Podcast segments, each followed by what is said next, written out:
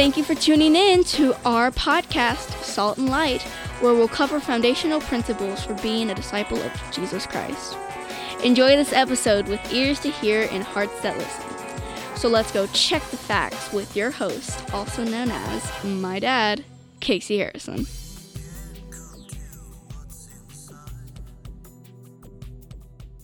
Welcome back and thank you for tuning in to another episode of Salt and Light Ministries, where our mission is to boldly illuminate genetically altered Christianity, replacing it with a firm foundation of relationship with God while empowering disciples to disciple.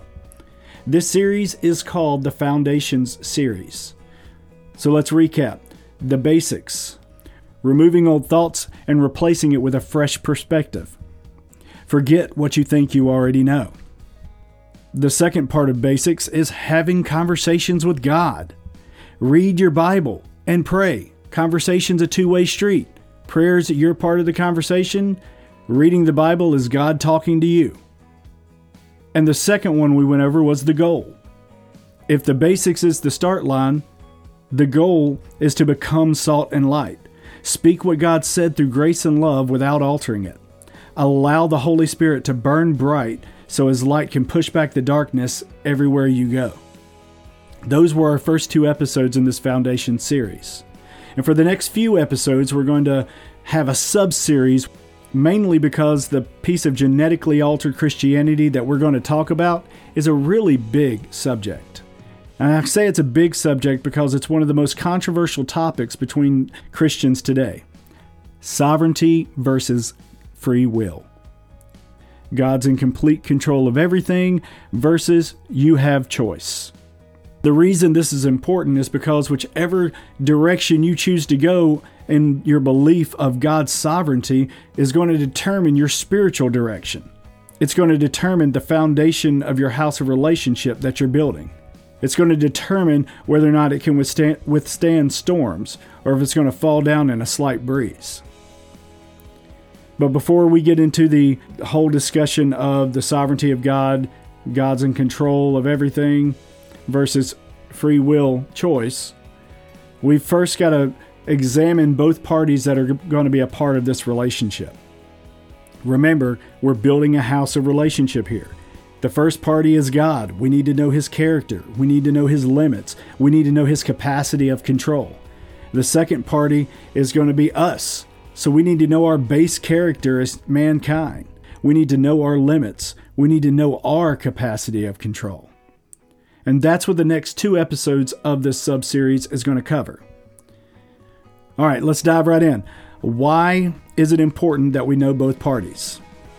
Mainly because when building a relationship, it's vital to the health of the relationship to know who your partner really is, not just to know what you've heard about them. It's also vital to know who you really are, not what you think about yourself. Because a healthy relationship requires both parties to submit control to each other. And in order to submit control, you first got to know how much control can your partner handle. So let's answer the first few questions Who is God? What are his limits? And how much control does he have to offer? Who is God? What are his limits? How much control does he have to offer? First, God is omniscient, which means the state of knowing everything. So God knows everything. And we see this in Psalms 147 5. Great is the Lord and mighty in power. His understanding is infinite. In Greek, the word for infinite is misbar, innumerable. Unmeasurable is another way to say it. In 1 John 3:20, it says for God is greater than our heart and knows all things. There again, God knows everything. In Matthew 10:30, but the very hairs of your head are all numbered. God took the time to number every hair on your head and knows which hair goes to which number. Past, present, and future. The hair that you have, the hair that you had, He knows where you lost it. He knows everything. And these are just three scriptures and a plethora of scriptures throughout the Word of God. God knows everything. No one and nothing can catch him by surprise. Secondly, God is omnipotent. And omnipotent means having ultimate power, the ability to do anything. So God is all powerful. Revelations 22:10 says, "I am the Alpha and Omega, the beginning and the end, the first and the last." If you're going to be the beginning and the end, if you're going to be before everything and after everything, you've got to have all power. John 1 1 through 3 says, In the beginning was the Word, and the Word was with God, and the Word was God. He was in the beginning with God. All things were made through him, and without him nothing was made. And you see that in Genesis 1 1. In the beginning, God created the heavens and the earth. You've got to have power to be the creator. You've got to have ultimate power to be the creator. I mean, think about it. Creation is God's creation. That's power. So God is omniscient, God is omnipotent, and thirdly, God is omnipresent. Omnipresent means present everywhere at the same time. Proverbs 15:3 The eyes of the Lord are in every place, keeping watch over the evil and the good. God's everywhere. Isaiah 57:15 For thus says the high and lofty one who inhabits eternity, whose name is holy. I dwell in the high and holy place, with him who has a contrite and humble spirit, to revive the spirit of the humble and to revive the heart of the contrite ones. Now, to really understand this scripture, you need to know what the Greek word is for contrite, and it's used in two different tenses here. The Greek word is deka, and it's also used as dekaha. It's an adjective the first time, and it's a verb the second time. The root meaning is to be crushed or to be broken. And the Greek word for humble in this scripture is shafal, and it's an adjective. The root meaning for it is low, and having a low spirit is equal to having a servant's spirit or a submitted spirit. So when you go back and read Isaiah 57:15, where God says, "I dwell in the high and holy place with him who has a crushed spirit and a servant spirit, to revive the spirit of the servant and revive the heart of the broken. God's everywhere at all times. In Job 34:21, for his eyes are upon the ways of man, and he sees all his steps. Again, God doesn't play favorites here. He says he's with all men. He sees everything, every choice, every decision, every step. God is everywhere. So God's all knowing, He's all powerful, and He's everywhere all at the same time. So let's bring it all together and apply it to who God is in the concept of relationship with us and how much control in and over our lives we can entrust to Him. If God is all knowing, then it's safe to say that no one's actions, choices, or decisions can catch Him by surprise. That sounds like He can handle control. If God's all powerful, then it's safe to say that no one and nothing can alter the ultimate plan He has.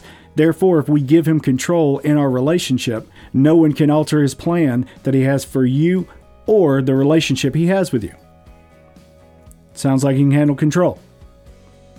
If God is everywhere at all times, that would mean that He can see everything that there is. And He can also see everything before it happens which means He has the ability to protect and preserve you from things that you haven't even seen coming yet and the things you can't see coming. An analogy might be that God is the eyes in the back of your head, in a sense. God can handle control. And when you see that God is all knowing, God is all powerful, God is everywhere at all times, then you have to say that God is sovereign. I mean, the meaning of the word sovereign is supreme power or authority. You see this all throughout Scripture, but here's just a few. Psalms 115:3, Our God is in heaven, and He does whatever He pleases. You have to have supreme power to be able to say that you do whatever you please without any type of consequence. That's sovereignty. Revelation 1 8, again, I'm the Alpha and Omega, the beginning and the end, says the Lord, who is and who was and who is to come, the Almighty. Sounds like sovereignty to me. John 19:11. Jesus answered, "You could have no power at all against me unless it had been given to you from above." So take all of this and put it together. Realize that God was before creation. God's going to be here after creation because creation is God's creation. And the creation can't put limits on the creator. God has supreme power. God has supreme authority. God is sovereign. Basically, God is the potential partner that can protect, provide, and preserve you. God's perfect in every way. And if God's perfect in every way, then it's safe to say that God can handle all control. And He has no limits unless He Himself imposes them on Himself. And we'll dive into that in a later episode. God has and can handle ultimate control. But does that mean that God is controlling everything? Think about it. And we'll answer that question in an upcoming episode during this series. Take this week and meditate on the character of God. He's all knowing, He's all powerful, He's everywhere all the time, and He has supreme authority and power. Get to know the person you're wanting to get into a relationship with. And next week, we'll approach the questions of who are you? What are your limits? What control do you have to offer? Until then, be bold, be strong, be blessed. Have a wonderful week.